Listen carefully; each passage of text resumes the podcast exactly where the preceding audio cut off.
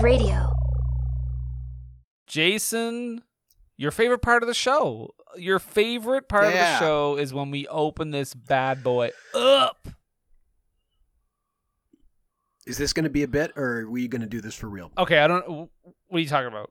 I just, I just want to hear the national anthem. I'm incredibly patriotic, and I've been, I've been blatting for these last weeks. Uh, I've been, I've been needing a hit of it, and you haven't been able to provide that. So you better be able to provide that today, Brendan. So you're asking me to bust out the Canada bong, That's right. light that sucker up, mm-hmm. pass it over, give That's you a right. hit. Oh yeah, Is- we're, is we're that what you're- I want to make this feel like July 1st, Brendan. All right, all right, all right. Well, okay. Well, let's let Jason once again, as we do every week, please rise for our uh, Canadian anthem. Oh, there we go. I'm up now. Okay, yeah. Hold on. No. You know what? You know what? I can't. E- I can't even do that. I can't even do that to us. You're, you're, you're a good man at heart. I see. I, I, I just couldn't. I couldn't let that happen, Jason. I thought about it, and you know this. This will be funny. Haha. Nickelback, Canadian band. Uh, Can't do it. No, five seconds in, it's just like you gotta, you gotta stop. It's, it's like when they uh, waterboarded Christopher Hitchens. He was like, "Oh, waterboarding's not that bad," and he was in there for three seconds. And then was like, "No, no, let me out. No, this sucks. I was wrong. I was wrong." Take that, Christopher Hitchens. You dead son of a bitch. And we all know uh, why dead people are dead, cause they're stupid. and case in point. Oh, welcome everyone. Thank you for enjoying our uh, our anthem, our very quick uh, anthem. That's all you Uh, need. That's all you need. You you know you only need the copyright free version of that. That's right. I don't want to pay money to anybody, let alone fucking Nickelback. Let me tell you that, Bob. Nickel fucking back. babe. Wow, that's Dennis Miller had a stroke apparently. babe. Jason, Brendan. this is a podcast yes, it is. Called For Screen. And country. But right now, we are not talking about British films anymore, as we No. did in the back in the day, which we will again soon. Uh, but right now, we are talking about Canadian films. So this podcast temporarily is called Our Screen. Our country A. A. That's right. We are talking about the top 10 Canadian films according to the Toronto International Film Festival, which uh, is compiled every decade uh, since the 70s, I believe is the first one that it was, uh, 1st time it was. And uh, we are talking about number seven this week on the list, and that is, of course, Dead Ringers. Now, Jason, if this is your first time listening to this podcast, I'm talking to you specifically. Okay. If this right. is your first time listening to this very podcast- first time, and, and I'm glad you're giving me instructions and context. Well, I'm going to confuse you even more. If this Okay. is your first time listening to this podcast, what can you expect? Uh, I believe I can expect thrills, uh, Mm-hmm. chills, a couple of spills. You, you're drinking beer. I'm having a little cognac, so we could very well fall over. We could. Uh, we're gonna have some heady discussions. We're gonna uh, probably do some dumb bits, uh, and by the end of it, we will come to uh, a place where we have thoughts about how this film felt to us. Am I am I am I on track there? You, you you nailed it, which is amazing because this is your first time listener, so I got to congratulate you. Yeah, I know it's amazing. Um, I've done this podcast for how many years now, and just never thought to actually listen to you speak. I just talk occasionally, and it all works out. You're great. You're really great about editing. What, what's really cool is that Jason and I actually record. Well, well, for right now, we are recording remotely. Whenever we record remotely, we actually don't listen to each other. No. We just talk, and we just assume that what we're saying is a response to what the other person just said. Yeah, and I figure since Brendan edits the podcast, I'll just talk, and then he will like write uh, bumpers around what I'm saying just to make it all flow. Chicken turkey sandwich, exactly. You're off your game today. Oh, what? Porcupine. Smart times. Fight Club. His name was Robert Paulson, R.I.P. His name was Robert Paulson. Bo Bobby Bitch Tits. So, with that being said, let's listen to a little music from Dead Ringers.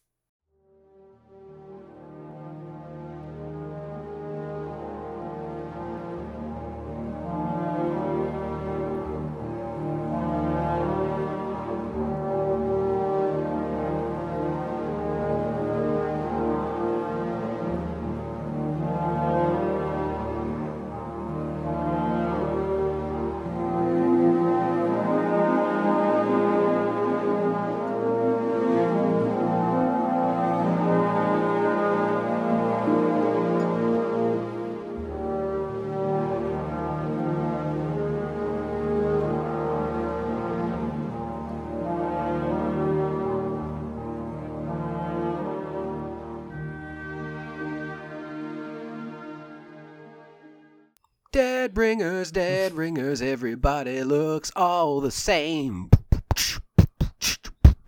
You look like you, and you look like you, and everybody is a twin in Dead Ringers City. It's also called Toronto. So Dead Ringers, a remake, of course, of the film Twins. Um, even though Would that be a pre-make? Yeah. What year did this come out? uh, this was what 80, 88, I think. 88. Yeah, it was a remake. It came out the next year. we got to do this right. Those Yeah. guys didn't look alike at all. It, it starts with Twins, then it goes Dead Ringers, then it goes Junior. Oh, the, the greatest trilogy of all modern cinema.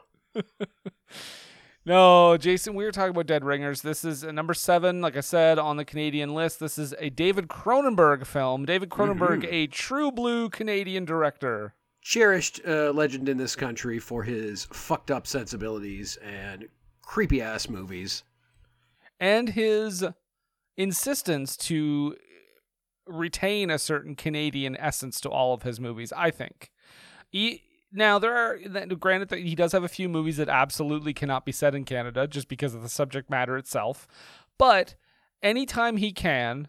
I think he does, and I think he even mentions it in the films. Like you, in this movie, for example, you hear them say they, they are very specifically in Toronto. Yeah. and this And is a Hollywood film. This is a and that's the Holly, thing, this is it- not like a little indie Canadian No. production. I mean, it is indie, but it's not. Yeah. Yeah. It, it doesn't even really matter though, and that's what it's nice about it is that the, the the setting of Canada is not really relevant to the plot of the film. It's just it's like it's like any other movie. It's like okay, this movie takes place in Chicago. Well, great. It, it doesn't involve Chicago specifically. It's not you know it, steeped in Chicago culture. That's just happens where it happens to be set. It's the same with this movie. And Mr. Cronenberg, you could have certainly done some satire on the healthcare system with this movie, but you didn't. You didn't. Um, all right. Weird criticism right out of the gate. but Jason, why don't you uh, why don't you tell us because I think I, I think it could be argued, and maybe maybe I'm wrong. I don't know, but I think it could be argued that this is one of David Cronenberg's lesser seen movies. Mm. lesser like less talked about maybe i mean certainly you have the fly which i think Yeah. is the one that most people know um and then after that might be like maybe like uh scanners or like videodrome maybe or- yeah everybody's talking about existence um modern fans probably know like a history of violence Yes. eastern I- I would say that's- those movies I would say would probably be the most well known in the modern uh, outside of like yeah something like The Fly. yeah uh, but i I think mean- this one gets skipped over a lot Yeah. And then, of course, his most famous movie, Spider, starring Ralph Fiennes. Maybe it's Joseph. You be the judge. Maybe he filmed two versions and it just it's random which DVD you get. well, as long as one of them gets into a plane accident That's right. on a little biplane. Uh, Jason, why don't you tell us, for the people at home, for the people listening, for the people all over the world, just what the heck is Dead Ringers about? Well, Dead Ringers is, uh, from what I understand, I haven't seen a whole lot of Cronenberg movies, I but thought, you, uh, I thought you were just gonna straight up be like, "Now I haven't seen a whole lot of this movie." I haven't watched a whole lot of this movie. I watched about five minutes right in the middle. But what I can tell you is that it is about uh, two twin gynecologists uh, uh, played by, in a double role, one Jeremy Irons. Jeremy Irons, of course, most famous for his role as Profion, the villain in the Dungeons and Dragons movie. But you may not know this, he was in this movie in 1988. And he plays twin gynecologists who run a successful gynecological practice. Um, How dare you, Jason? How dare you? most famous role. certainly his biggest role. Like like just Well, in terms in of him terms on screen. performance, yes. Yeah, exactly. The biggest performance he ever did. Um, but yeah, so they run this gynecological practice. They're both, uh, you know, they're we see them briefly as kids at the beginning of the movie, and it turns out that they went to medical school and became gynecologists, and they invented this thing called the Mantle device, which is named after them, which which looks really fucking scary, but apparently props the body open during surgery or something. Uh, you know, and they're they're living their lives, but it turns out that one of them, uh, Elliot, he's kind of the smooth, charismatic one, the guy that's like the face, the talker, the the Steve Jobs of the relationship. Uh, whereas Bev is the the slightly younger and the Steve Wozniak of this relationship. He's like hard at work, but he's not. He's kind of awkward and less um, less social than Elliot. He's he's more he's more bookish. Yeah. So this this is the sort of movie that might go into like uh, uh, by anybody else into like a heartwarming kind of uh, uh, family drama or perhaps like a comedy uh, uh, of errors even. But no, this is a movie where Elliot, since he's the charismatic one, goes out and hits it off with ladies and has some sexcapades and then swaps out for his bro because his bro's not real social and not good at getting ladies and lets him go in and take a take a hit at that. You know what I'm saying? When when Elliot is t- tires of them essentially. Yeah, yeah. Yeah. Or or if Elliot's like throwing him a bone, you know. Eh. it's pretty. It, it they establish right off the bat. It's it's a pretty icky thing that they're doing Yeah. right away. Yeah, it, it's like it's uh, uh, what other twin mean, it- I movies mean- were there? I mean, it's it's rape. Let's just say it. No, right now. no, This yeah, is- well, no- no rape question. Because you don't know who the person is that you're having sex with, and that you can't, cons- you know, if you think you're consenting to someone else and it's someone else, that's that's rape. This is like the dark universe version of like sister sister. You know, instead of like swapping each other and going to class and fucking with the teacher, they swap with each other to actually fuck the teacher. I was gonna in this case, an actress. Which uh, insist, which would make it a hundred times worse in that case, because then they would also be underage. Absolutely. Uh, and so uh, one of the women that uh, Elliot hits it off with is an actress from Hollywood, I assume, although she is French. Uh, played by one Genevieve Bujold, who is one of at least two Star Trek connections to this movie, because Genevieve Bujold was originally cast as Captain Nicole Janeway in Star Trek Voyager, and after a day and a half of filming, said, "You know what? Not for me," and she left, and that's why they cast Ca- uh, uh, Kate Mulgrew in the role of Kathryn Janeway. Oh, And I of don't course- giving giving that up was such a great idea. No, maybe not. But I'm, I'm glad she did because Kate Mulgrew was fantastic. And then, of course, David Cronenberg, as I've mentioned before, uh, these days best known for playing a uh, uh, creepy uh, uh, secret agent guy. Maybe I don't know exactly what he is. He's a doctor, anyways, on Star Trek Voyager. He helps uh, reason with an AI. It's a it's a lot of fun. Also. Uh, in this movie, just off the bat, I want to say you'll notice that in the surgery scenes, they're all wearing deep red like scrubs, which I'm sure is a, a, a style choice on David Cronenberg's part, but in Star Trek: The Next Generation, they're also kind of red too. They're not quite that red, but they're red. So Star Trek all around, uh, ladies and gentlemen. Oh, so he fucks Genevieve Bujold and then sends in uh, uh, uh, Bev for the you know the tag, and you know Bev kind of falls in love with her. You know she's got her own issues. She's uh, well, actually, here's the biggest issue. So they meet this woman because she's a patient. You get that, folks? That's a Well, big no no. I think the implication is that they they've done this to multiple patients. Yeah, though. yeah, This is like a, a regular thing for them, and uh, you know, of course, he finds out that she can't have children, unfortunately, because she's got a rare trifurcated cervix. So she got like a three compartment cervix or something. yeah. She's got a three prong pussy. Yeah, three prong pussy, baby. Um, That's the porn version of this movie, Yeah. by the way. But and of course, it renders her unfortunately unable to have children, and uh, he has to give her that news at some point. But so he he starts a relationship with her, but they I think they must keep swapping out because she starts to realize that something's up because his personality seems to shift slightly, and at one point she even is like, "Hey, are, I think you might be schizophrenic. is there something about you? You know?" And in any other movie, you would th- this reveal, by the way, that we eventually get, where she fig- she figures it out because she's talking to someone about it, and she tells him like, you know, oh, they're you know they're twins, right? Hmm.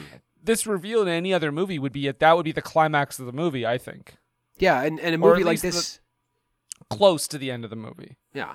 Yeah, and, and this this sort of thing. I mean, there is a remake of this series certainly, but uh, or, or as a series, I should say. But it would be more difficult today because, like, these two gynecologists are well known in their circles. They invented this particular tool that is like the gold standard of uh, whatever it does now, right?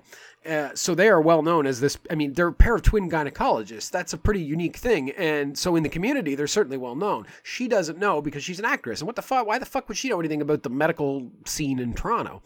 Yeah. Of course, today she would just Google his name and it'd be like, "Oh, he's got a twin brother," and there's a picture of them accepting an award. You know, That, that honestly, that would be that it, this series that's about to come out, um, which I think I think it's coming out this year with Yeah. Rachel Weisz actually, so it's gender flipped. But I think this series that's going to come out, I think that the modern version of that scene of somebody telling her like, "Oh, you've never heard of them," blah blah blah blah. I think you're right. I think it would just be her somebody doing a Google search. Yeah, or be going on Facebook and like, "Why is he friends with himself with a different name?" Eh, what family? And it's just him again. yeah, so uh, so they do that. Bev starts to fall in love with uh, with this woman, but this woman, uh, whose name escapes me, Claire. Is it Claire? Oh, right, Claire.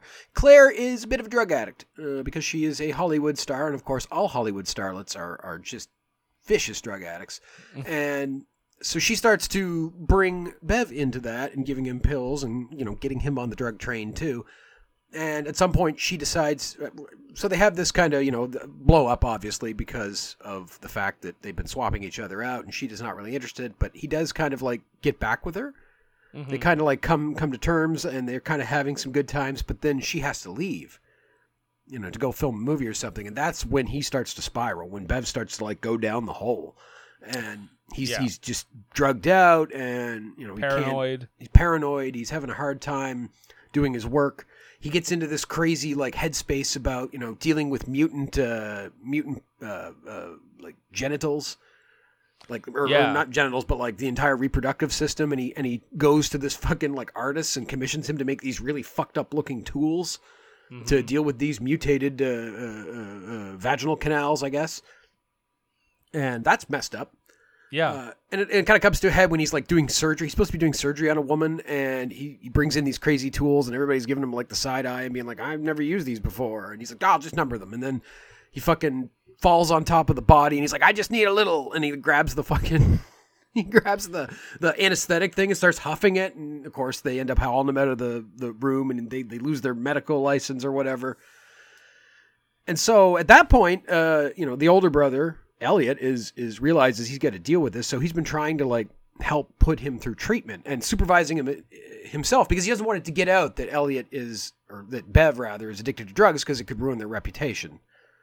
And actually, that's before what I was just talking about. But you know, then that happens, and he's trying to rehab him, but and then he makes a weird decision that he has to start to synchronize with his twin brother.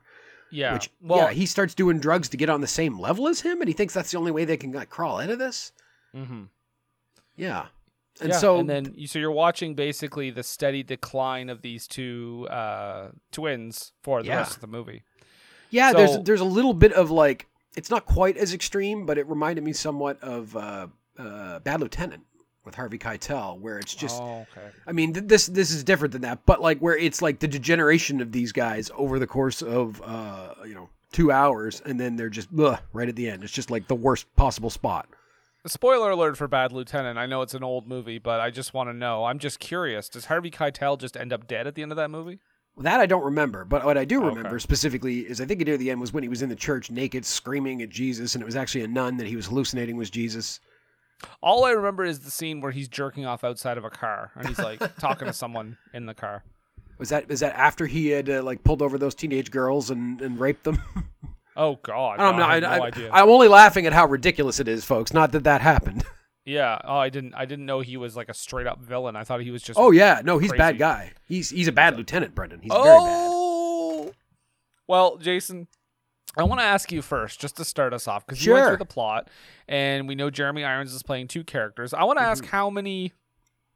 What are some other like multiple character? The one that I thought of right away with an actor playing multiple characters, and I'm not talking about obviously like the Nutty Professor or something, That was but my like thought. something you know like more dramatic. As I thought of like adaptation Yes. with Nicolas Cage playing Sure. twins. And I think similarly, there there was some similarities here because in that movie, the, those two characters look almost identical. Like Mm-hmm. they don't do a whole lot to differentiate them. I think they do even less in this one. I think literally in- it's like their haircut. I think it's slightly Yeah. different. But I think in that one, in, in adaptation, it's a similar situation where they don't differentiate that much. And I think in that movie, similarly, the reason something like that works for Nicolas Cage is he is doing two completely different performances. Mm-hmm. Yeah. Like when he's Charlie Kaufman, he is completely different from Donald, who is like impulsive and kind of more goofy and ha- kind of you know I'm here for a good time, not a long time. Spoiler alert: alligator. Um, I guess that doesn't happen to him, but you know. Uh, so it just kind of reminded me of this. But can you think of any other like dramas where like an actor is playing two, even like title roles? What's that Tom Hardy movie where he played twin mobsters? Oh God, I don't even know the name of it. Yeah, but that one. Dark Knight Rises. That's the one. Yeah, I was trying to think of that because then there are examples of that. Uh, well, I guess it it not technically so, but you only see one of the characters briefly in the movie. But um, uh, what's his name? That uh, Paul. Is that his name, Paul? You know who I'm talking about. The guy from uh, the, the Little Miss Sunshine. The, Yeah, Paul, sure.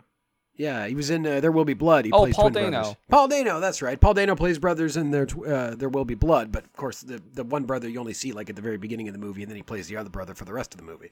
Right, right. But they're different. Yeah. Oh, I mean, you could talk. About, I mean, you could talk about Peter Sellers and Doctor Strangelove. hmm yeah well, Very yes, different- playing very different three parts. different characters. I think at least three. Three, yeah. Um, uh, uh, I'm I'm looking online right now. Vanessa Hudgens, of course, in the Princess Switch movies. Uh, I listened to that. very- I was listening to that flop Flophouse. Wait, the Princess Switch? well, they they the latest episode they had a guy on who was telling them Oh. about the interconnected uh, uh, Netflix Christmas romance universe. Well, well, well, well, Jason. I mean, fuck. Uh, this is a comedy, but I mean, we talked about Kind Hearts and Coronets. Alec Guinness played nine roles in that That's goddamn right. movie. That's right. But they weren't twins. No. Okay, here we go. How about Armie Hammer in The Social Network? I There you think that's a good example. But I think in that movie, you don't really differentiate between them. They're they're kind of uh, collectively one character in that movie. You don't really see much with them outside of each other. Yeah. Oh, and it did list also this list I'm looking at right now did actually list um the one you mentioned, uh, Paul Dano. Okay. Um, Deborah Kerr in Colonel Blimp is one we talked about too. Oh right. that's yeah. a good that's a good comparison point too because in one, I remember when we talked about that movie, you said, "Oh man, like for a second, I didn't realize that was I- Deborah Kerr I each didn't. time." Yeah. So Um, I think that's the. I mean, I think in this movie you very much know it's Jeremy Irons just Yeah. because you know it's it's it, they don't they don't really change him that much. And But by with- the way, the with- Tom Hardy by the way the Tom Hardy twins movie is called Legend. okay. Um, I was going to say, but, with Deborah, with with Deborah Kerr and Alec Guinness, you know, you have the advantage of different costumes to kind of Yes. help get those characters. Whereas in this movie, they do dress diff- slightly differently, but not that differently. Like it, it's basically just Jeremy Irons and Jeremy Irons. So what I was yeah, and it, so what I wanted to kind of lay out here is that Jeremy Irons has one of the most difficult things to do, I think, Hmm. in in this movie, and in like one of the, one of the most difficult acting jobs like I've ever seen, because he has two characters that look identical. Mhm. There's like there's not a whole lot of difference with their clothing. One kind of has I noticed that like Elliot kind of has like the the tuxedo underneath his underneath his work outfit, which I thought Mm. was a pretty funny touch. Like he's he's not it's like he's not fully committed. Like he's got Yeah. that underneath just ready to go if he's got to go to some party or s- or get some grant or something, right? He also clearly spends a little more money on clothes. Like his clothes are a little nicer, Yeah. whereas as Bev's are a little more frumpy and and just whatever he needs to get through the day. But the crazy thing is you always know who it is. Mm-hmm. Who is on the screen. You always know if it's Elliot or if it's Beverly. And I just think that's so incredibly difficult to pull off for an actor. Yeah, and he's doing it with such subtlety. You know, he's not. He, it's like not. Yeah. It's not like one guy's like super quiet and withdrawn, and the other guy's like, "Whoa, whoa, whoa! I'm a crazy guy." It's uh, it's much more subtle than that. But you can tell just because again of Elliot's charisma and kind of smoothness and talking, and then Bev's kind of like he's got that nerdy energy to him, where you know because he wears glasses, obviously. So obviously he's a fucking nerd, but uh, he, he just got that little bit of awkwardness to him. You know. Yeah. Yeah, and and like you have um you have him uh and, and the script the script helps a little bit too because every now and then you have him say like little brother Yeah. or you have them say each other's names like a, a few times but Yeah. honestly it's his performance that makes makes it very clear um, who you're looking at at any Yeah. given moment and i don't know if i've ever quite seen it done on this level this well And it's also the editing is done really well, uh, like as far as differentiating them, and so you know who's on screen. Like the example I'm going to use is there's a point in the movie where it's after the incident happens in the operating theater, and uh, Bev has to go up and talk to basically the hospital board about his actions, and it's clear from second one, based on his his attitude and kind of the way he's dressed, that that's not Bev, that's Elliot. That's and also he's not you know withdrawing from drugs at that point and in a bad spot like Bev was. Again, helping Exactly. really drive home that difference between the two of them. Yeah, to the point where we also see him talking on the phone with the board afterwards Mhm. and then turning to Bev and saying they didn't buy it, they knew it wasn't you. Yeah. And it's like, yeah, we we know it's not We him. Like that's that that's how much that's how good he is in this movie. I just want to stress how fucking good Jeremy Irons is in both roles in Yeah. this movie. I mean, imagine the work that went into this, like having to film all these double scenes and And and, it looks stuff. good too, technically. Like Yeah, it does- does. It, it, the masking is really good. The way they, they the way they're in because they're in scenes together in the Mhm. same frame many times. Yeah. and it never looks off, other than the fact that we can tell that it's Jeremy Irons. Yeah.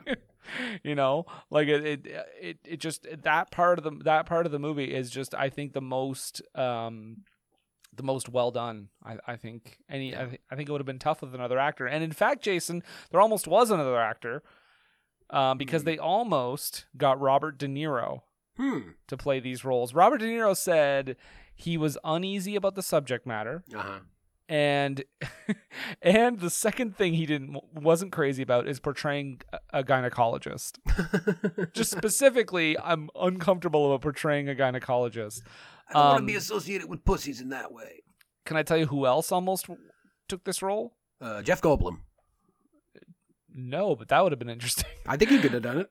Uh, I mean, I don't know if I would have been like, oh, that's a different Jeff Goldblum. It, it would have had definitely had a different vibe. It just certainly would have leaned into the comedy. I think if uh, if if Jeff Goldblum had been in the role. but it was going to have another actor who has appeared in a David Cronenberg movie before, and that's William Hurt. Oh yeah. And William Hurt said he rejected it because, quote, it's hard enough to play one role. I, that is true, uh, Bill. So there you go. I go. like no, I like William Hurt, but he's like he's like poster generic white guy. He's also just- the most serious person in Hollywood. Wow, good for him. he looks like he. It looks like he is. I, I mean, it sounds like he is from everything. Everything I've heard. Wait, do you think he's more? a- Do you think he's more serious than Sean Penn? I, I think he's more of an asshole than Sean Penn. Maybe. Wow, that is. And uh, Sean Penn like hit Madonna. I well, okay. I mean, I think Sean Penn is more outwardly an asshole. Okay. I think William Hurt is is probably good at just like taking a few words and putting you down, kind of thing. Hey, and if you're listening, Bill, uh, write us in a very concisely worded shit uh, email, and because we'd Yeah, like to be insulted by you. Oh Please. my god, how would we prove to the world that it was really him? Well, it's clearly his typing. yeah, he just puts a uh, a picture of himself between each word. Time to bring on the hurt. Oh god, that would that would be that would be him with the Brock Lesnar gimmick. Well, here comes the hurt. Down, bow, bow, bow, bow, I'm gonna take you to Hurt City. hurt city, bitch. so yeah, I just wanted to, I just wanted to get lay that out. Jeremy Irons, amazing. Yes. Um, Genevieve Bujold stretching her acting limbs to play an actress. but doing very good as Yeah, well. yeah, no, she's great. I, I don't want to shit great. on her. She's great in this movie. I don't uh, want to shit on her, but you, you literally started with a sarcastic comment about her. I couldn't help actor. myself. oh, Genevieve, you're great. You're you're part you're part of my Star Trek family, even if you were only there for a day and a half. You mentioned that we see them as children at first, Hmm. which I think is interesting. Now, I'm going to assume that Elliot is the one that approaches that girl and asks if she wants to fuck them in a bathtub. Yeah, this girl. The, these kids are probably what eleven. Yeah, and they're, the, the they're girl already, looks about the same age. They're already very like very much. Clearly, they don't have a whole lot of friends, Hmm. Hmm. and one of them has one of them definitely goes one way, and the other one goes the other way in terms of their personality. Because, like like you said, they're very distinctly different in that way. Mhm. Mhm. But but yeah, they basically go up to this girl because they're talking about sex.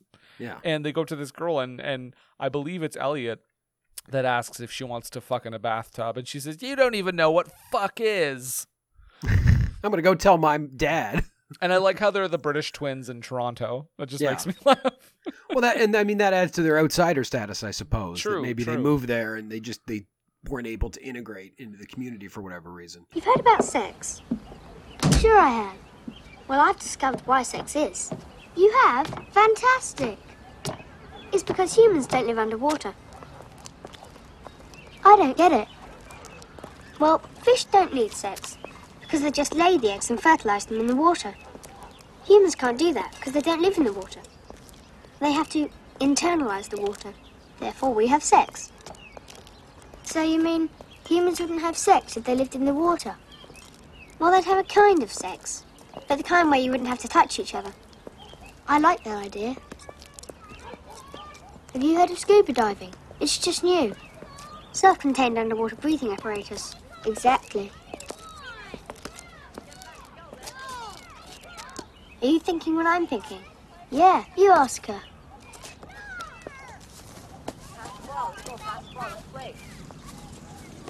Rafaela, will you have sex with us in our bathtub?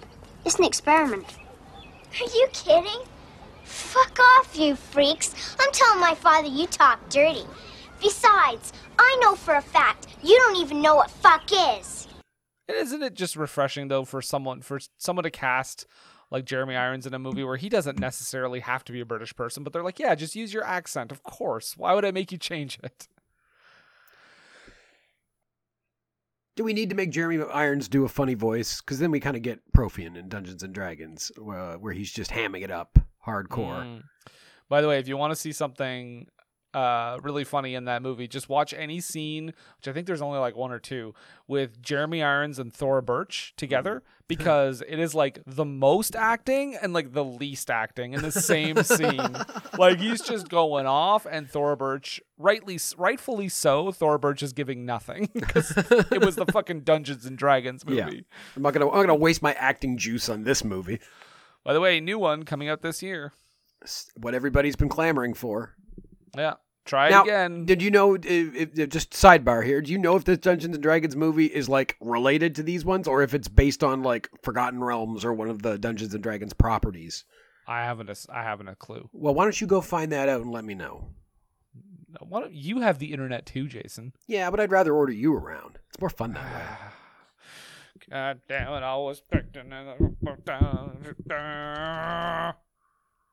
You just put your belt on. That's all you did. That's all I'm doing. Oh, okay. I'm not going out. I'm not going out in this cold to find out about the Dungeons and Dragons movie for you. Why would you? Now, Brendan, what movie were we talking about? I believe we were talking about Dead Ringers. Oh, Dead Ringers, David Cronenberg. Now, this movie is about two gynecologists. no, no, no. We're past Oh, that. We're past we did that already. Oh, okay. Yeah, we were mentioning how they were kids. Oh, right, right. They were kids. Uh, Yeah, so like most of us. children. They were weird children. Yeah. is what I'm trying to say. Um, so right away, we got to talk about. We talked about the premise, how they basically share women, Hmm. and that Elliot fucks them, and then he's like, you know, he, here, Bev, have a go, or like, I'm tired of them, have a go. We mentioned Um, Fight Club earlier. It's sort of uh, when when uh, when uh, uh, Jack walks up to the door and opens up uh, uh, the door, and it's Brad Pitt there, and he's like, uh, "You wanna you wanna finish her off?" Yeah, Man, they But could do a really one- good ghost, like you know, where like they don't even have to swap. Like like uh, uh, Ellie could just be fucking a chick, and then uh, Bev goes outside the window and just waves. that's horrible. That's horrible. I thought about. I thought about too. I was like, I, I thought about. I wonder if like they'd filmed this a different way. If we, I feel like a very modern thing to do too would be to have the twist be like there was only one person the whole time. wow. Well, I'm just thinking because you know, Elliot and uh. Elliot and Bev are two very different sides of a personality. They Mm. could be. It could be argued. It could be one person and just Oh, two very different sides of their personality because you have the impulsive side, and you have the kind of like you said the bookish side. Also, you can almost say a masculine and feminine side because there's even a reference to that at one point where Bev is talking with Claire and she says, "Why do you have a woman's name?" I mean, obviously, it's a very 1988 movie question to ask, but Yeah. he's but he gets very upset about Yeah. it. Well, that's a great Um, moment because that implies something about his childhood that he must have gone through some some real shit growing up in Canada, where Beverly is not a uh, you know at all a common male name, as opposed to No. England, where it was more common. Mhm. Maybe I don't know at that time even, but at one time certainly. But there's that split where it's like and, and at times it's it's so interesting because at times it's almost like Elliot doesn't see them as two separate people. Did you Mm. get that vibe that like No. Elliot is like whatever well you like you said there he's literally when Bev is in the throes of addiction Yeah. they are synchronizing pills. Yeah. He says whatever goes into his bloodstream goes into mine. He says that at one point. Yeah. And even Well- his his girlfriend at the time is like, "That's crazy. That Yeah. doesn't need to happen. You just don't take this pill, and that won't happen." No, absolutely, and and we see that earlier too in the movie that that that uh, Elliot is absolutely that uh, way because he when um when Bev comes back from you know meeting up with Claire that first time and they have sex. Of course, Elliot wants to know everything that happened, and he's like, you know, Bev's like, no, I'd like to keep this one for myself, and that really irritates uh, uh, Elliot. I think. Well, yeah, because scene. his, I think, I think before this point, there are no secrets. Yeah. Right. There are. They are essentially they are one. Yeah. They're one person. Um, and, and that's why, like I like I said, I think I think s- uh, some director would remake this, and the twist would be that they're they are one person, and that and maybe that they're schizophrenic. You know, like you said, um, at one point Claire says, "Oh." Are you you might be schizophrenic because you're like this at some point and you're like this at another point. Like who are you? Why are you so different sometimes? She's like why are you such a passionate lover? And then the next moment you know like you're an amusing lay is what she is the term she uses. He's giving it his best. Oh, how cute. yeah. But uh, who knows what she means? Maybe elliot is the amusing lay maybe maybe because she doesn't feel the passion from elliot maybe true. with bev she feels actually i will say the only scene that i was not sure who was who, and it's only one, and it's because Bev does something outside of his comfort zone. Is the Hmm. scene where he's fucking Claire because she's like tied up in the stirrups or whatever. Yeah, with, Um, with the with the the rubber tubing that they use tubing. to uh, like tie your arm up to give you an injection. Be- because the line right before that is that Elliot says to Bev, "You better go do something with her because if you don't, I'm going to do something terrible to her." Yeah. And he says, "Like what?" And then they cut to that scene, and I said, "Oh, Elliot is just." being real vicious uh, real aggressive and then no it turns out it's bev doing that so Yeah, and and clearly because Claire likes that sort of thing. Like she's yeah made it clear that she likes a little bit of humiliation in her life or or restraint, that sort of thing, and that's definitely up her alley. Because she's very promiscuous, you see. That is uh, brought across because she's a Hollywood actress, so of course she's a slut. But I think that criticism comes from Elliot, who I don't think we're supposed to be in agreement with. No, no. She's also, you notice also, there's a line in this movie I thought was super interesting is that he says, Elliot says about her, she's a flake. She's all, she's very, um, she's different around her peers and different around us. And, you know, um, uh, saying like basically, you know, she, she's, she's, she has two two sides to her. Mhm. Like how how how disgusting is that? and, Yeah, I'm really. and it's it's such a funny like hypocritical moment. It's like that's literally what the twins are doing, right? Mhm. They're they're pretending to be one person, and essentially then you're you're somebody else not knowing this would be like, oh well, you have two completely different sides of your personality. Yeah. So it's interesting. She kind of is accused of doing the same thing as them in a way. Mhm. But with the efficiency, Brendan, of one single person. Yes. Twins, if you're listening, twins, you're a waste. You're a drag on society. There only needs to be one of you, so make a decision. Cut the cord. That's right. It. Yeah. Oh, that's that's right. Let's mention that. We have a we have the most David Cronenberg ass Cronenberg moment in this movie. I would argue the only the second gory scene in the movie. Yeah. Well, there's that one at the end. There's a that's what I mean. I think yeah. that and this one. Yeah, the it, where yeah they're in bed together, and then all of a sudden his brother's there, and they're actually Siamese twins connected by some sort of flesh bridge, and in, in the dream Claire is like, or or maybe it's uh, Elliot's like we need to separate or something, and she like starts chewing on it. Yeah, and you get all the blood and Yeah. stuff, and it's like, and then it cuts out, and it's like that. That is the goriest scene, and then you have a disemboweling later. Yeah. Um, but other than that, like it, it remains a pretty dry Mm. in terms of blood and gore Cronenberg movie. yeah, Um, but I did have a friend mention to me that like, if you notice when you're watching it, it do- it doesn't get super gory or super bloody. But what's interesting is that anytime you would kind of expect that Yeah. to come up, it, it kind of like red dominates the frame. Mm. So whether it's like you know you mentioned that surgery room, Yeah. they're all wearing the red outfit and the red cloth and the red room. Mm. It's like that's almost substituting for the gore you would usually get. Yeah, and it's giving it a really unsettling feel. I mean, that obviously was a deliberate choice on his part for Yeah. those scenes. I mean, uh, it might be a comment on the medical system that it's like a cult. It's like a cult ritual when you have surgery. Well, the whole movie feels very, uh, very cold and very Mm. unsettling. Just Mm. everything just seems a bit off, right? Yeah, Like It's like the colors, a, heightened.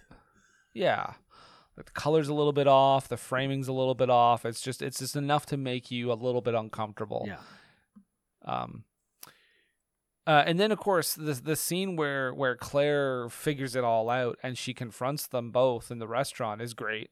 yeah. And uh, Because when she- it's great.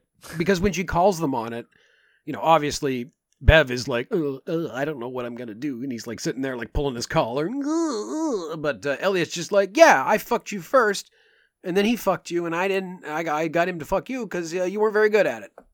Uh, Well, Elliot is going is denying it at first. Yeah. But then when she yeah, like like you said, when when she says, Oh, so Beverly does the deed and then you finish me off kind of thing, that's when he has to step in and correct it. It's almost like you messed with his ego a little Yeah, bit. yeah. You know, no no no no no, I'm the one that fucked you first. I was first in, and he was last out. Then this little lip dick loser fucked you. That's how it goes, baby. Okay? Baby. I feel such a fool, actually. I must be the only woman in town who doesn't know about the fabulous Mantle twins. What are you drinking? I want to be very sober right at this moment. I want to be very clear.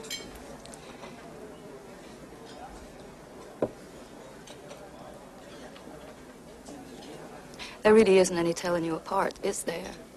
Absolutely identical in every respect. I'm actually a couple of millimeters taller.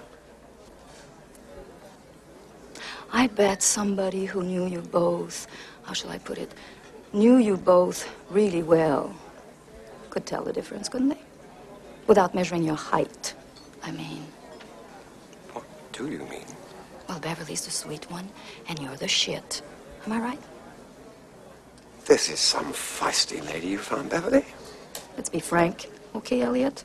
Let's ease up on the bullshit for one moment. You can be honest with me. After all, I am laying both of you, aren't I? Uh, no, uh, just hang on a minute. Uh, It's a sweet little act you have. You soften them up with all that smarmy concern, and along comes Dracula here and polishes them off. actually, I was the one who fucked you first. But I gave you to my baby brother because you weren't very good. Oh, God, no. Um, oh, Claire, let me explain.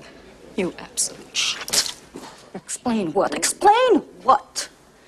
Listen, I've been around a bit, you know, and I thought I'd seen some creepy things go on in the movie business, but I really have to say that this is the most disgusting thing that's ever happened to me. I doubt that. What is it with you, chum?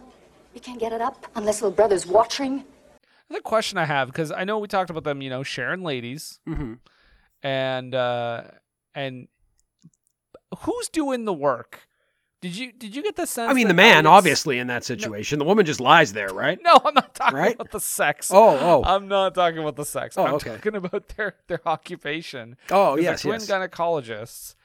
And there's a scene where you know um, Beverly gets real drunk and comes up on the stage while Elliot's doing a speech and says like, you know, I'm doing all the research. He just gets to make the speeches. Blah blah Yeah. blah blah blah.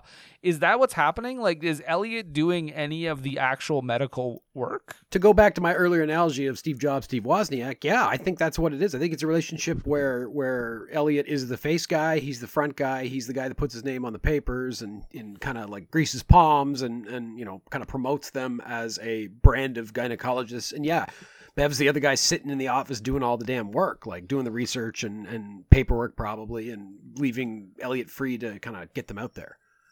And that kind of adds to the idea of them being one person too, right? Because Mm. one person could be doing this and doing the research and also doing the PR stuff. Like Mm-hmm. that's not out of that's not out of the realm of uh, believability.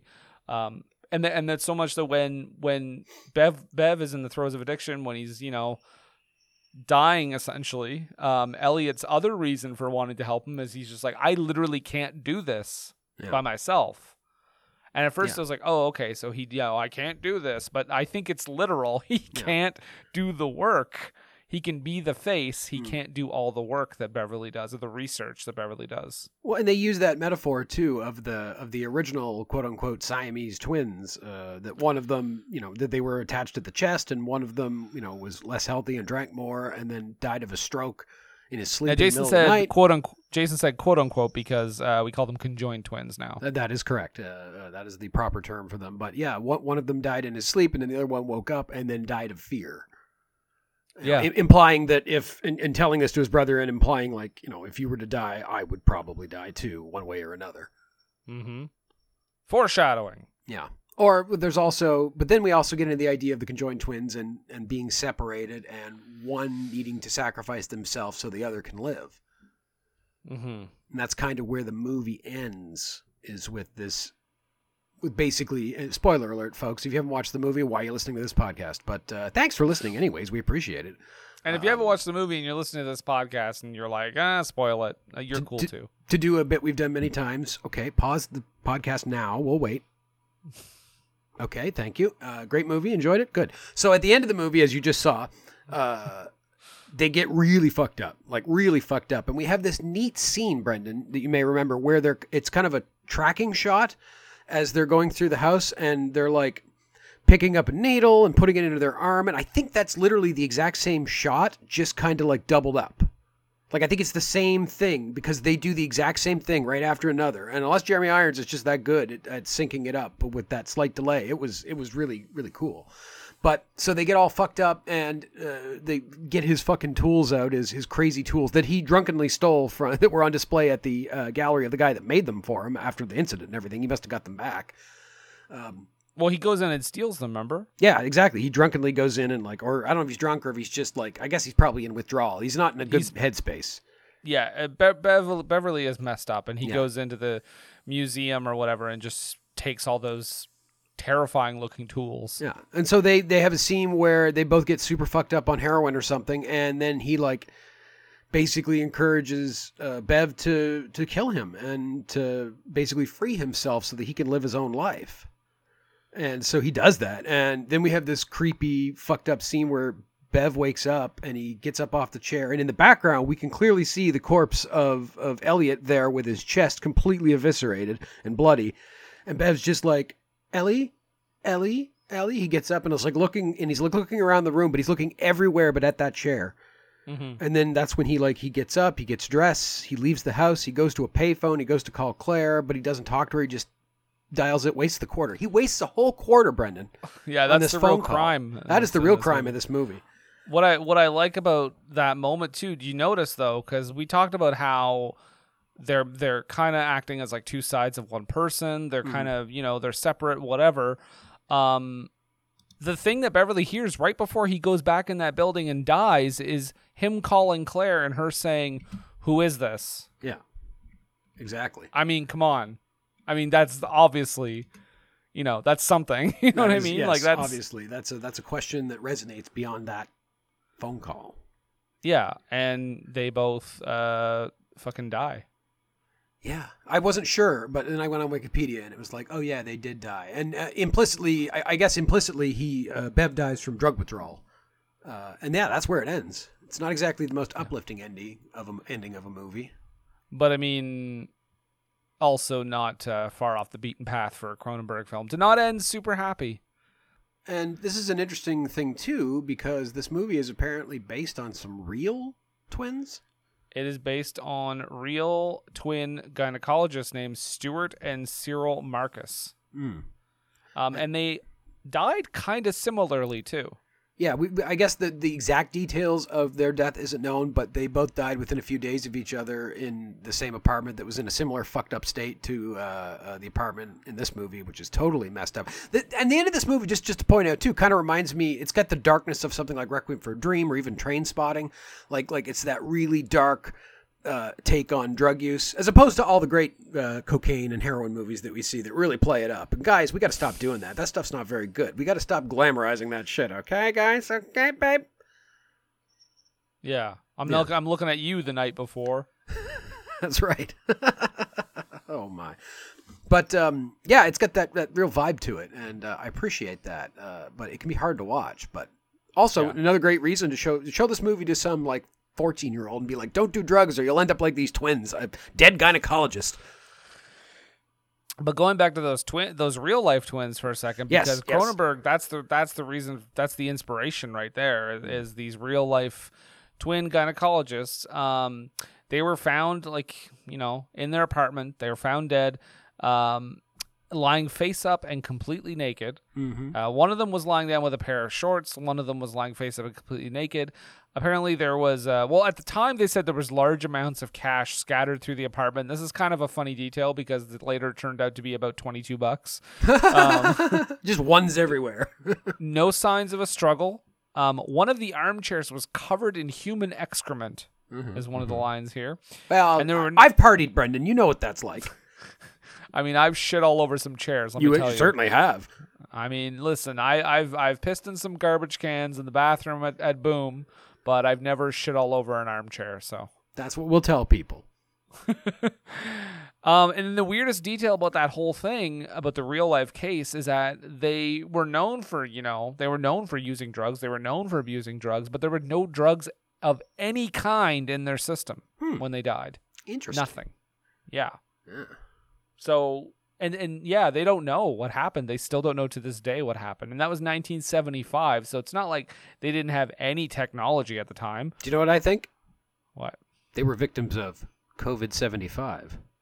Oh no. Uh huh. It was the, it was the first case that then became COVID eighty, and then COVID eighty eight, and then COVID ninety one, and then COVID nineteen. Wait, wait, wait, Jason, that doesn't make sense because this is the 19th COVID, so that would have had to have been like the 12th COVID or something. You make a good point. Yeah, I've been I get all I get all my talking points from uh, uh, Kate Kellyanne Conway.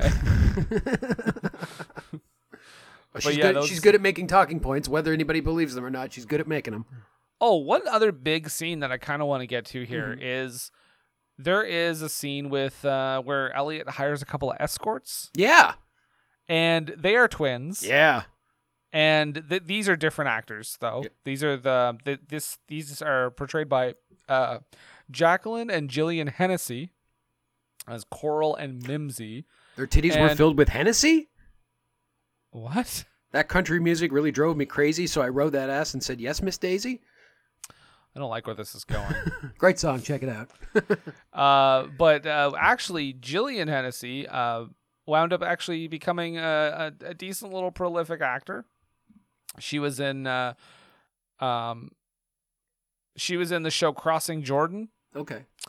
Uh, she was in the uh, show. Um, uh, she was in Law and Order for three seasons. She played Claire Kincaid, Assistant District Attorney Claire Kincaid. I'm sure there's people that Jason and I are just uh, nodding our heads, but I'm Yeah. sure there's somebody who's seen Law and Order that's like, "Oh, fucking Claire Kincaid, you fucking idiot." Oh, Kincaid. Yeah, I fucking Uh, love Kincaid.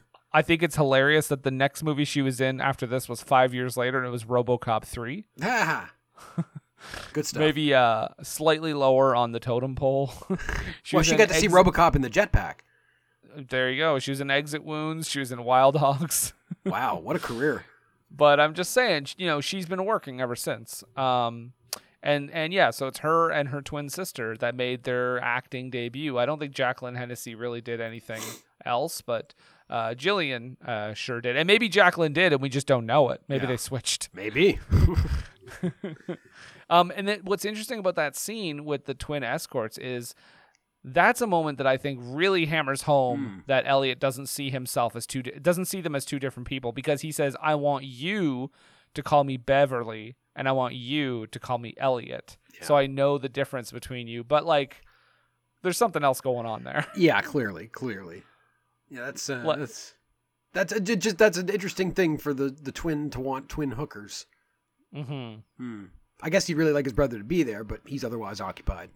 We also at one point gets his own girlfriend to go over and try to like seduce him a little bit, and then at one point the twins are like sandwiching her and dancing, Yeah.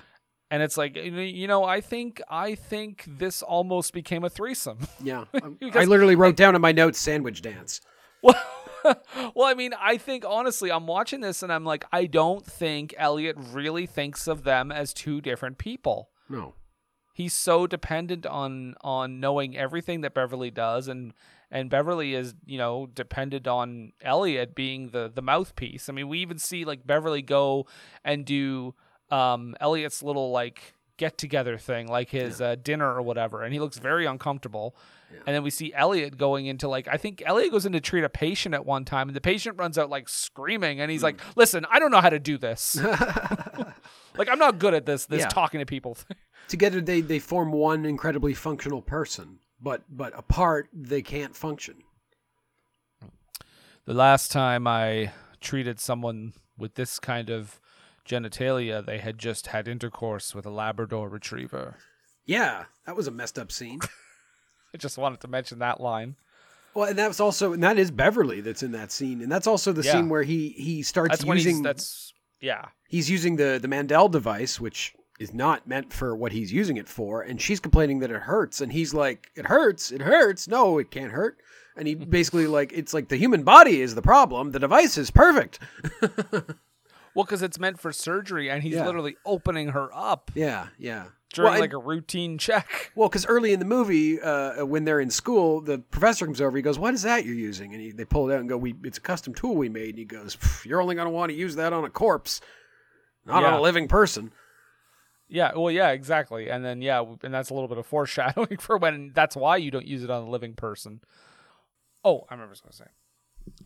Um, there's another scene too. I also want to highlight is where Elliot actually goes to visit Claire on like the set of her movie because she's or she's her miniseries. Yeah. Claire, when she comes into town, is filming a miniseries in Toronto, which is uh pretty believable. Everybody films absolutely. in Toronto uh, or or Vancouver, and um, Elliot visits her there, and he's like trying to seduce her. This is after the reveal. Mm-hmm. This is after Claire knows everything about them, and he's still trying to be like, listen, you know, it'll be a lot. It'll be to your benefit if you were with both of us.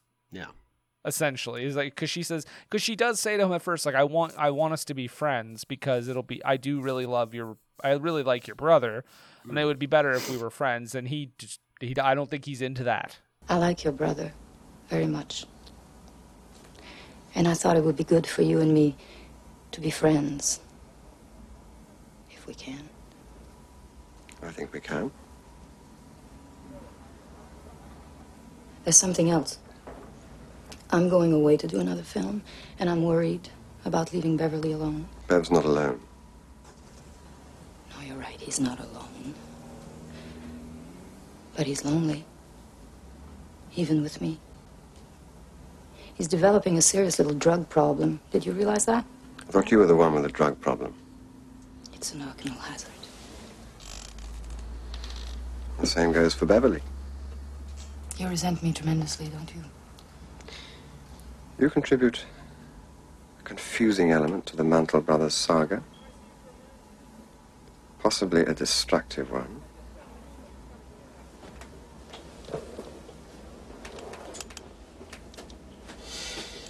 Not personal. I think you're terrific. But I just don't have a role in the Mantle Brothers saga.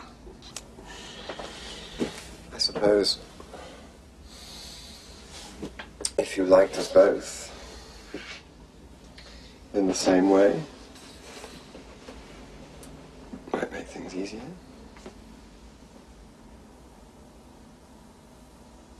It has been known to happen. I'm sorry, but I can't. Um. Okay. Well, Jason, is there any other big kind of overarching things you want to go through before we uh, get into the the I. I say we dive into Timbits, and if it needs to come up, it will be in there. All right. Well, you heard the man. We are going to take a brief break, and we will be right back. Hello, this is Jeremy Irons, and you're listening to Age of Radio. See Dungeons and Dragons now on DVD.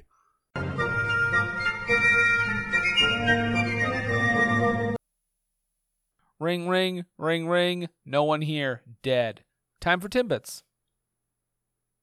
Wow, very nice. I gotta applaud that, Brendan. That's I appreciate your conciseness in a time when conciseness. Timbits. Oh, here we go. Nothing but some Timbits. Ooh, But can you put your Tim in your bit? Timbit. oh, oh. I know. Oh, oh, oh. What a Tim a bit. A Tim a bit. Timbit. Timbits with Jason and sometimes Brendan. Wah. Wow. Timbits. So interesting titles in this movie, Brendan. I don't know if you noticed uh, at the very beginning of the movie. Uh, I know you usually like to skip a movie and start at 10, 15 minutes in, just so it's already warmed up. You don't like the the fucking around at the beginning. Yeah, I just guessed about the kids part. Yeah, Is exactly. that right? Yeah, you know, you were right on the money. I was really Oh, impressed. shit. Well, you watched a lot of movies. You understand film writers' logic, you know? Screenwriters? That's what they're called. No, they're called film writers. Oh, okay, good. I like that term better. Uh, yeah, so there's like some like old timey like wood car wood cuts, I would say. Uh, uh, very very old school over some uh, delightful Howard Shore music. Of course, Howard Shore, folks. We remember him, don't we? We remember Howard Shore. We love him. Howard Shore, Lord of the Rings, all those little people. We love the little people and their Oh, hairy get out of here. Get out of here. I'm sorry. Uh, did you take my vaccine yet? I'm so good about stuff like that. You don't have to take it, but you should take it. You know, you're almost making me want to be an anti-vaxxer. Okay, goodbye. He just walked out. You'd think he'd have a jetpack if anybody. Well, hopefully. So yeah, weird opening titles. The color Yes. red uh, again as well, which again comes up a lot. Really pops in this Um, movie. Really pops, and and we do see the weird tools at the beginning too, which Mm. will come back later. Did not know that. Uh, uh, did not go back and watch the movie second time, so I should have. I guess. Yeah, no, they're right there. They're right there at the beginning. I just thought that was some fucked up David Cronenberg shit, and it was, but it turned It out it was, was relevant. Also important. yeah. Yeah. Uh, oh yeah, when the girl tells her "fuck off, you freaks," that was a good line. Mhm. Uh, so they yeah they trained in the states, but then they moved to Toronto. Yeah, well, and I love how it specifically starts off in Toronto. Yeah. It shows that they're in Cambridge, Massachusetts for, their schooling, Yeah.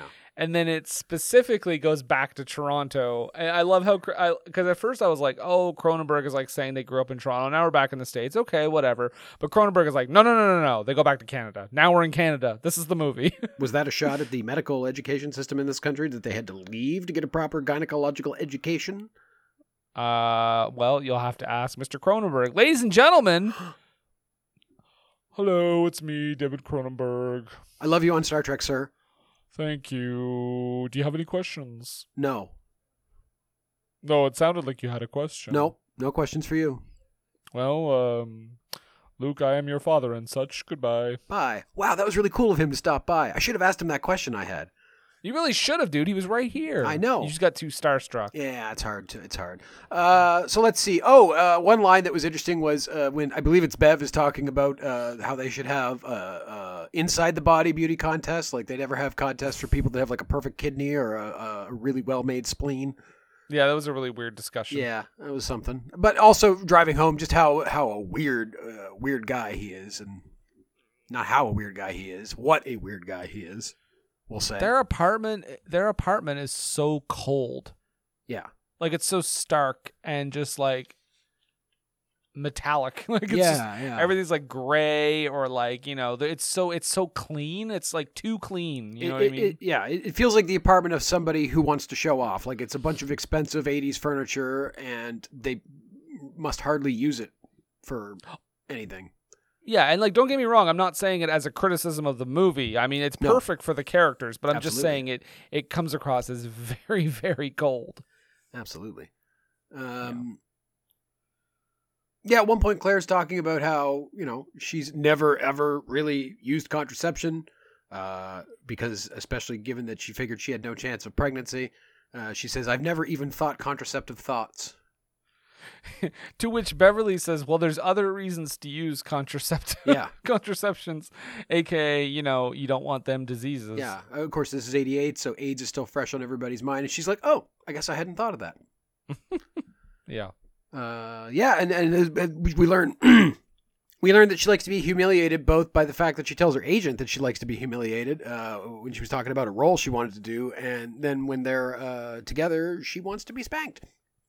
Mm-hmm. Yeah, Mhm. and I, I, I feel like he didn't. Did he? Do you think he did that, or was it clear, or was it implied that he just he couldn't do that? I don't remember. I, I don't think he does because Yeah. I think when he I think when he comes back, well, I don't know though because when he comes back, you know, he doesn't share the details with That's Elliot. true. That's true. So maybe he does do that, but he doesn't want to let Elliot in on on on that because he knows that he would like kind of groove to that, right? Oh, Mm-hmm. you spanked her. Ooh. yeah.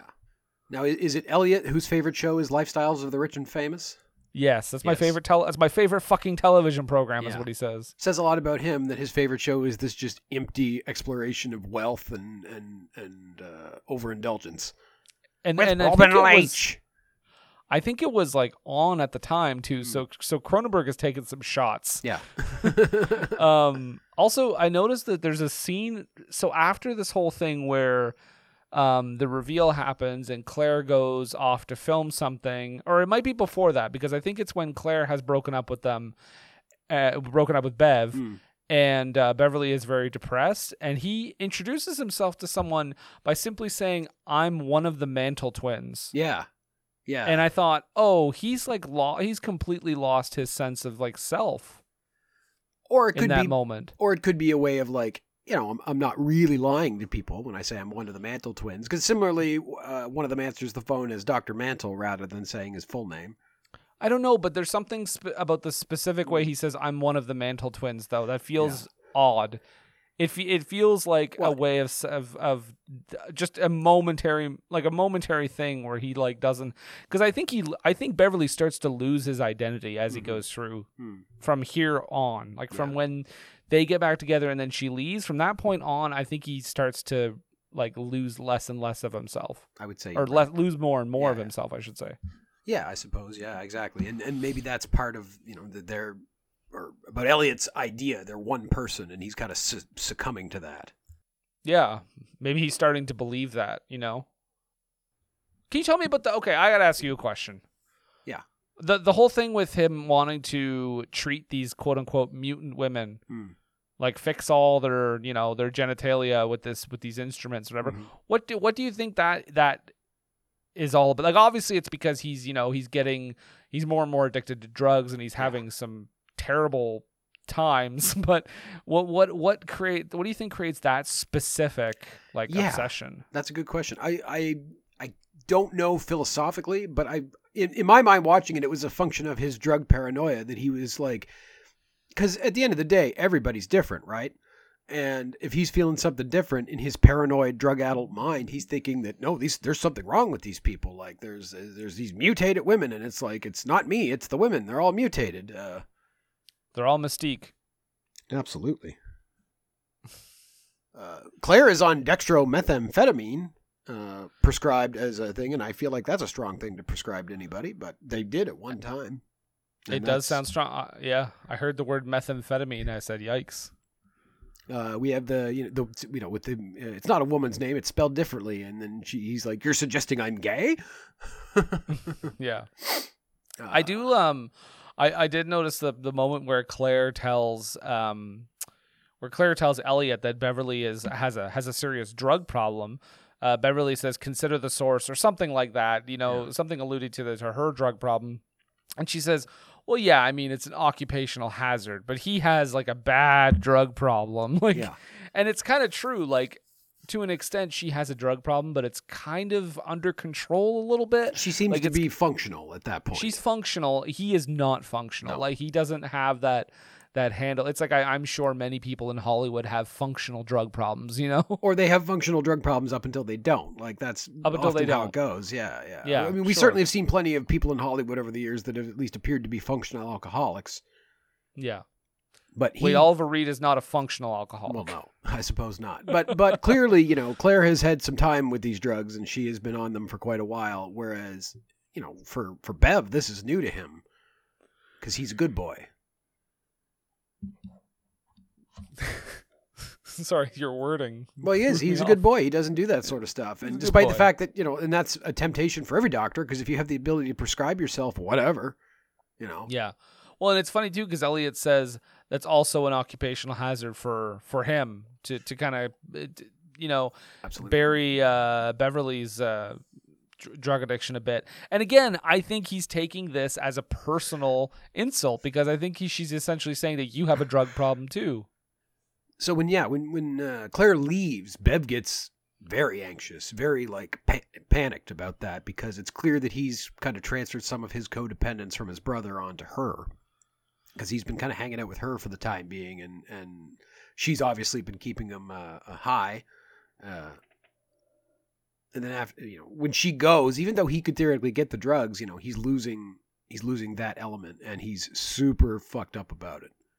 Mm-hmm. Oh, he calls her assistant, thinking that she's cheating on him, Mm. and and tells him in a scene that's just like acting 101. Yeah. Uh, Irons like tells him about her, like her genitals, Yeah. right? Her her her what is it called? Trifurcate. Yeah, her, her, her trifurcate cervix, and then he's explaining to her to the guy like you gotta lube your fingers up and insert them inside, and oh, You're fucking a mutant or something, and then he hangs up, and that guy is just like, what the fuck was that? yeah, I got the sense that that guy was gay too, so it was extra He was just well. like oh, we found out. We found out later, right? Yeah. She said because she says that's my assistant. He's as gay as the day is long. Like you know, that's right.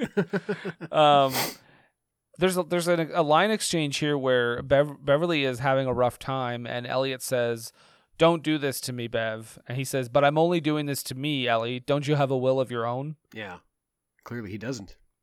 Yeah, Uh, a- after he thinks she's having an affair, Elliot uh, tries to comfort him by saying, "Ah, she's a showbiz lady. What can you expect of her?" they all love to fuck around, don't they? showbiz ladies and doctors. We fuck everything that moves. That's right. Uh, at one point, they, after they have the sandwich dance, uh, Bev wanders over across the room and then collapses. And, you know, uh, Claire runs over to check on him. Elliot's just like, oh, he's collapsed. And so she runs over and then she's like trying to help him and starts to give him mouth to mouth. And she, he like runs over and knocks her out of the way and is like, don't touch him. He's my brother. And then proceeds to give him uh, CPR mouth to mouth. Yeah. Yeah, like to, to like you can't even you won't I'm not even gonna let you try to save my brother's life kind of thing. Yeah. Um also I, I think it's interesting that their dilemmas kind of switch too at one point. Not for very long, but at some point at some point Elliot, because he's synchronizing these pills, he's also just as fucked up. Yeah. And Beverly is sober momentarily Hmm. and goes, you know, goes to look after him and you know, the place is just a disaster. Mhm. Like it looks like a fucking hurricane came through there. Um, and it's just interesting that they kind of make that switch. Also, Jason, you better have written this down. But there is a, there the, the most Canadian thing about this movie is that at one point uh, he asks Elliot what he would like on his birthday because this horrifying day is their birthday, and he says orange pop. Yes. Yes. Not something you often hear in American films. That is that is Cronenberg being like, "Fuck you, America! It's pop." And absolutely, if you're having a birthday party, chances are there's going to be orange pop there for the kids, boy. But I think, I think British people say pop. Do they not? I don't know. I, I never We think. did a hundred British movies, and I can't think of anyone that said soda. yeah, I can't think of anybody saying pop either. Well, then, that to, to to be fair, Jason, we watched a movie where people were drinking copious amounts of alcohol. If anything, Yeah, that's it. That's I don't know. I don't know if there was very much Coca Cola drinking in those true. movies. That's true. The, the British do love to be drunk. yeah, as do us all. Yeah, really. We, we Canadians can hold our liquor, son. Oh, actually, I'll tell you what the most Canadian move, m- moment is is in this movie, Brendan. I don't know if you noticed, but at one point, I believe Bev is on the floor and he's like drinking out of a cup. It's clear he's gotten like some fast food, and that cup is a Harvey's cup. All right, fair enough. I was Fair like, enough. oh, Harvey's, man. Yeah, David Cronenberg, you really show the world what we have to offer. Because at Harvey's, you can have it the way you want it. Your hamburger is a beautiful thing. I That hear. absolutely. um, for Screen and Country, brought to you this week by Harvey's. Come on, Harvey, send us some free burgers. I gotta. I wonder what the pitch was for Harvey's to be in that scene. Like- I gotta Well, wonder so- if he so- even asked them. He just fucking put a Harvey's cup in in, the there. What's in the scene? Oh, these two brothers are just slowly and dying in the throes of drug addiction. One of them's just been uh, disemboweled. Um, yeah, that's fine. Harvey's would be pleased to be a part of this film. Well, I'm assuming in 1988, maybe they weren't such a huge thing, yeah. right? Well, that's it. A major I don't know how Hollywood movie. David Cronenberg, such a famous Canadian director. Yeah, you got to get your name out there. I mean, The Fly had come out two years before this, I believe. Yeah. So he had already had a reputation. Yeah, he had, he had some truck. He had some pull. Yeah. Uh, what else we got here? Uh, oh, Be- Bev is like locked in the office at one point, and he tricks his landlord into letting him out, dressed as Elliot. Gets him to come up and unlock the door. He's like, "Oh, I've locked myself in," and he doesn't let him in to see that he's completely wrecked the place. Uh, but he gets out. He's a clever, he's a clever scamp. and that's when he steals his tools uh, back from the art gallery. Um, That's the thing that we kind of touched on, but yeah, he gets a guy like uh what is he like a like a des- uh, like an artist? He gets an artist to make these like really nasty looking tools for surgery, which again, when he brings them out in that surgery scene, there's a great moment where one of the other uh doctors just stops and looks at it like what the fuck is that? Yeah. Like we can't. I don't know what that is. And like you said, he's like number the one to ten. Hand me number five, and he has this freak out or whatever. But yeah, that's that. He, he has someone construct them for him. Yeah. And so, of course, we get to the end of the movie where he eviscerates uh, Elliot, and uh, they both die on the floor in a pile in that messy uh, room, and it's quite sad. It's no, not a way that anybody should go, let alone twin gynecologists. Yep. They deserve Agreed. better, the gynecologist, and also twin Well- gynecologists deserve twice as better. Maybe Beverly deserved better. Well, yeah. Elliot gets a little Um, taste. I, uh, I I neglected to mention this when I was talking about David Cronenberg when he was making this movie, but actually another person he turned to just to bounce some ideas off of and get some inspiration is a director we've talked about already, Jason, on the BFI list, and that's uh, Peter Greenaway, Okay. who did the uh, Draughtsman's Contract. Oh, okay. Yeah, all right. That's a guy you'd want to talk to. Yeah, so he had some conversations with him about it too. Um, another uh, interesting bit is Jeremy Irons was actually given two different dressing rooms. Uh, with two with two sets of costumes, obviously, because you know it's a little bit different. Um, however, he said he argued that the whole point of the story is that you should sometimes be confused as to which is which. Yeah. So he chose to use only one of the rooms and combine different costume items intended for different characters. So he kind of was like, this is this person's costume, this is this person's costume, and he kind of mixed and matched them together a little bit.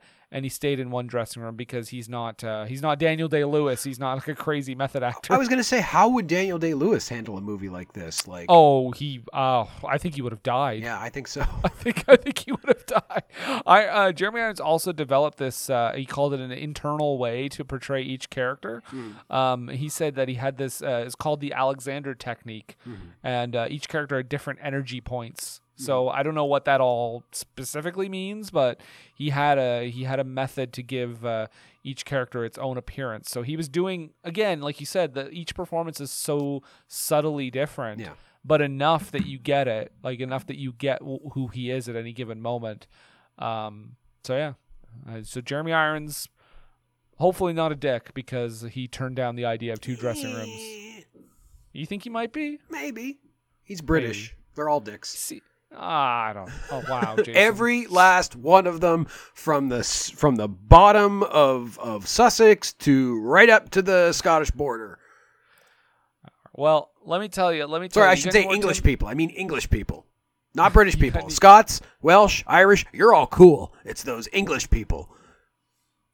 All right, keep keep us keep driving them away. Um, I love you, England. do you have any other timbits? Those are all the timbits I can shove into my fucking gullet, Brendan. Okay, well, I'm going to tell you that when Jeremy Iron, uh, this movie doesn't get nominated for Oscars or or Golden Globes or anything. No. Um, it does. Uh, I think it is up for some like Genie Awards and some Canadian fucking- Film Awards, some critics lists. It knocks it out at the genies, Brendan. I have it in front of it- me. Do you want to know? Yeah, crushes it. Tell me what it wins. So we've got so uh, it was nominated for best costume design but did not win, and it was nominated for best actress for Genevieve Bujold but did not win, unfortunately. However, Oh. at the Genies, it won best sound editing, best sound, best score for Howard Shore, best cinematography, best art Is that direction, the award? Best is that what the award was called? best score, for, Howard Shore. Absolutely, And it goes to it goes to uh, Howard Shore. Surprisingly, it worked out this year. It almost never worked out, but this one year, The it did. David Lean Award goes to David Lean. Uh, best editing, it won. Uh, uh, Jeremy Irons won for best actor, uh, best adapted screenplay, best thought you were director. gonna say. I thought you were gonna say Jeremy Irons won for best editing. yeah, he did. They brought him in, and he did a real bang up job. Uh, best direction for David Cronenberg, and of course, overall best motion picture that year at the Genies in 1989. So so it swept. it swept. It, uh, it was a, a sensation. Um, but but I was going to say when Jeremy Irons did win an Oscar at the 1990 Academy Awards for a movie called Reversal of Fortune, Mm-hmm. he actually was just going through his like standard thank yous, and he specifically thanked David Cronenberg. Yeah. and said, "I think some of you, I think some of you know why." and so I don't like. I'm guessing just for the work that he got to do in this movie, maybe prepared him for other movies. But Well, and also acknowledging an Oscar snub, right? Oh, yeah, maybe too. Yeah, I think I think maybe just just um, because it would have been the year after. It wouldn't have been the Oscars where this movie would have qualified for. It would have been the next year. But he did um, acknowledge Cronenberg, so I thought that was interesting. Um, Roger Ebert technically gave this movie a thumbs down. Oh. He gave it uh, a two and a half out of four, which is technically a thumbs down for old Ebert. He says uh, it's like a collaboration between med school and a supermarket tabloid. he said it was challenging but interesting for his female friends to view. He also credited uh, Irons for making each twin unique, but yeah, he wasn't super red hot on it. Variety said that Variety liked it. Uh, Washington Post said it was unnerving but also enthralling. Um, for the the Washington Post as well, another author, uh, another critic, Rita Kempley said, "Every woman's nightmare turned into a creepy thriller." She said it was like slowing down to look at a traffic accident, afraid you might see something. It's really sordid stuff that becomes ridiculous, painful, unbelievable, and tedious. Um, so there were very mixed reviews at the time. It's now obviously looked at as a classic Cronenberg uh, film. Um, Chan Wook Park, uh, Korean director Chan Wook Park, said it's his favorite Cronenberg movie. Oh. Um, Rolling Stone listed Dead Ringers on their list of 100 Maverick movies, which I can only assume are movies uh, that John McCain really liked. Yeah, no, Uh, absolutely. his or we're his about 100 him. favorite or about him. yeah, I don't know if you knew this, but uh, the twin gynecologists were based entirely on John McCain as a You young ever man. see Dead Ringers? God, I love that movie. I love that movie. and then he dramatically puts his thumb down. Everyone cheers. yeah. Um, this is on uh, Total Films list of the 50 greatest horror movies of all time, ranked 35th. Entertainment Weekly uh, also ranked it pretty high on their list of the scariest movies of all time. I think it, it does qualify as a horror movie, but I think it's a psychological horror movie. Oh, for sure. It's a different. It's a different. It's like more like a Silence of the Lambs type thing than it is like you know, Friday the Thirteenth. Um. Uh, so here, here's an interesting thing. In 1993, the Toronto International Film Festival, when they did their top 10 Canadian films list, um, uh, the, th- there was no Cronenberg movies because Dead Ringers and Videodrome basically divided voters. Oh, wow. So that basically caused neither of them to get a spot on the list. But uh, thankfully, afterwards, uh, in 2004, Dead Ringers ranked sixth. And then, of course, in the 2015 list, which is the one we're using, it is ranked number seven. And last thing, or last couple things here, like we mentioned, it is going to be given a. Uh, it, Amazon Prime did give this a straight to series order. So there is a, uh, a TV show coming out. Rachel Weisz is set to star in the dual role. I don't know if she's gonna. Uh, Jason asked me off mic if she was gonna play uh, twin cock doctors. I don't believe that's the case. I think she's still playing twin gynecologists. Um, and then the last thing is that this movie was on a budget of thirteen million dollars, um, and it made about fourteen. Okay.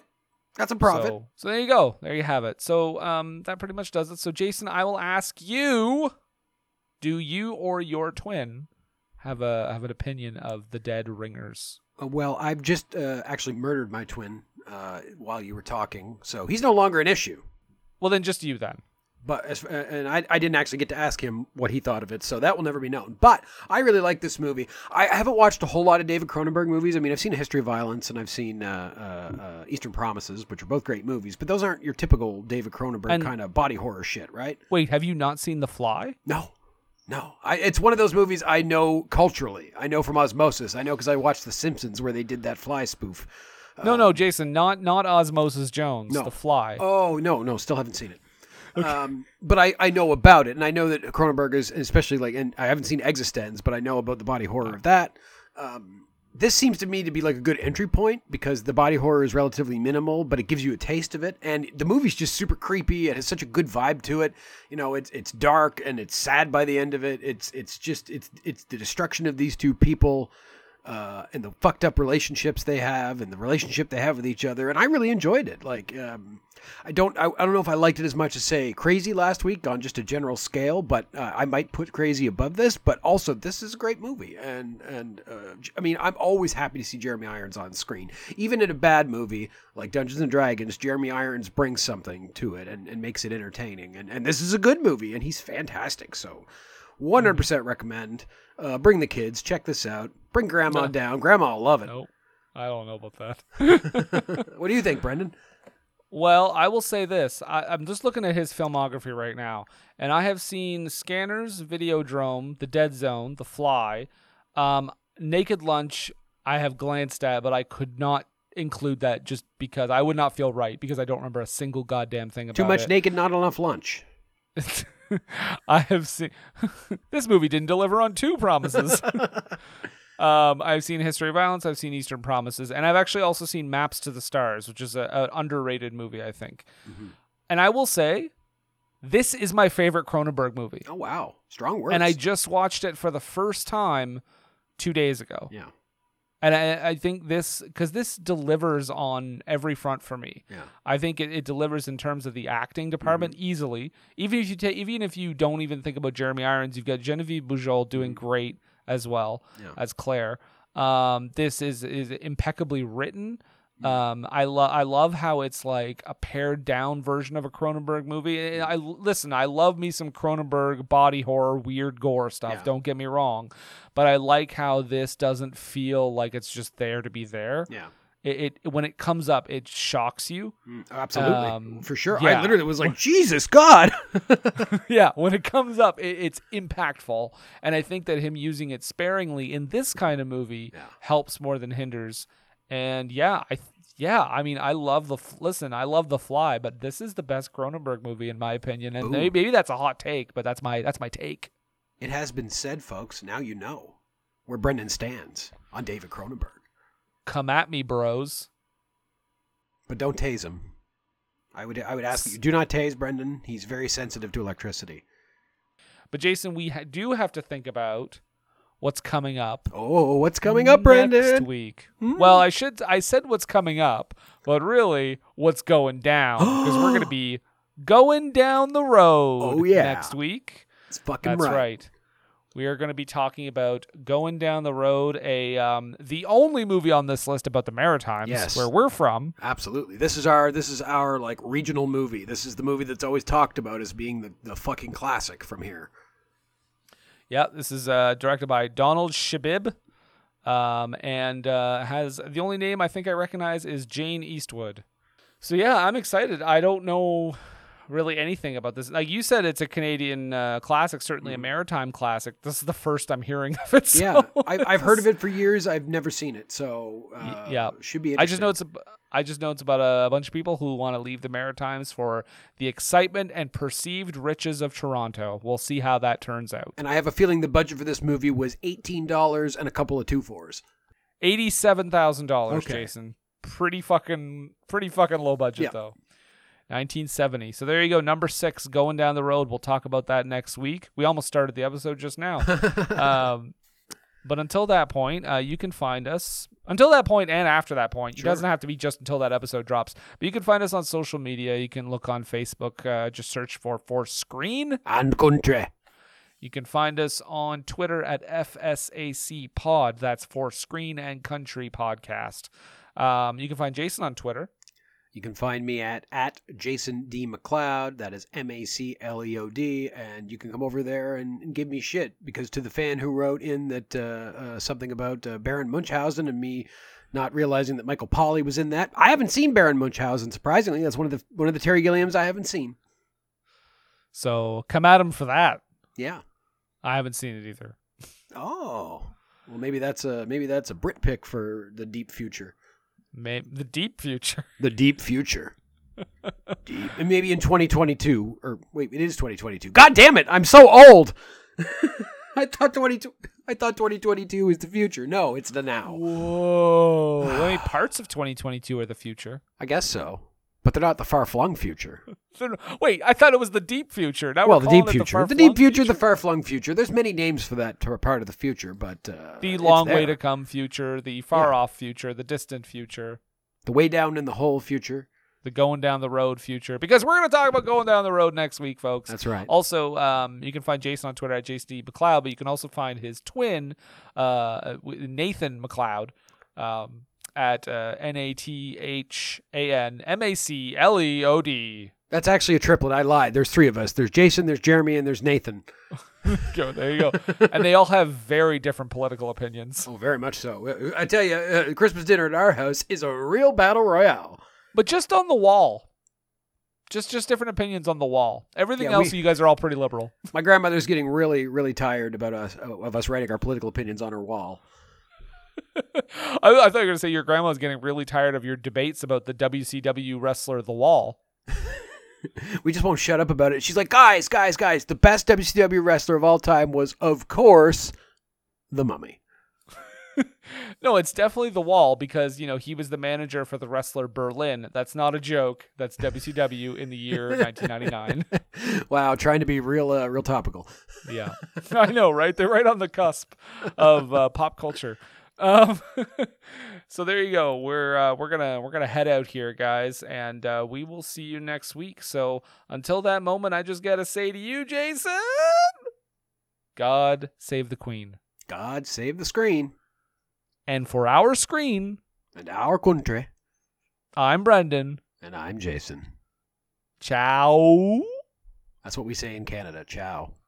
Yeah, we should say it at the same time because like dead ringers, right? One, two, three. Ciao. Ciao. Oh, we're not very good twins. I'm not your twin. I'm your father.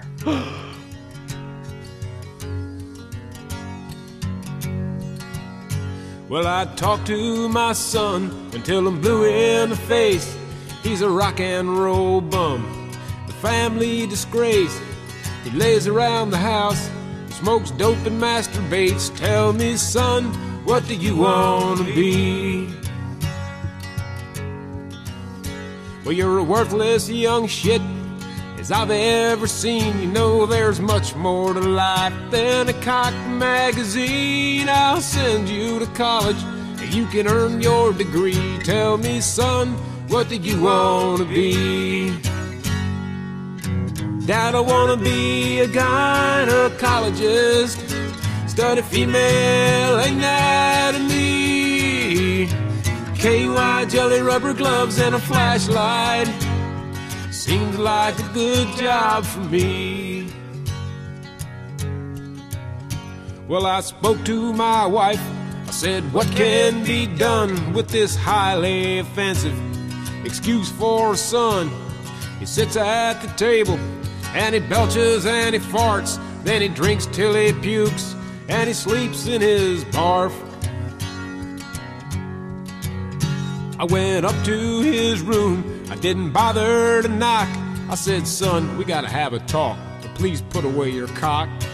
You're a living, breathing insult to society. Tell me, son, what do you want to be?